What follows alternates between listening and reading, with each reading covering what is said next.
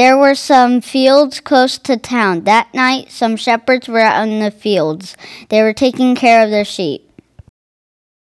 God sent an angel to the shepherds. God's greatness shone all over them. They were afraid.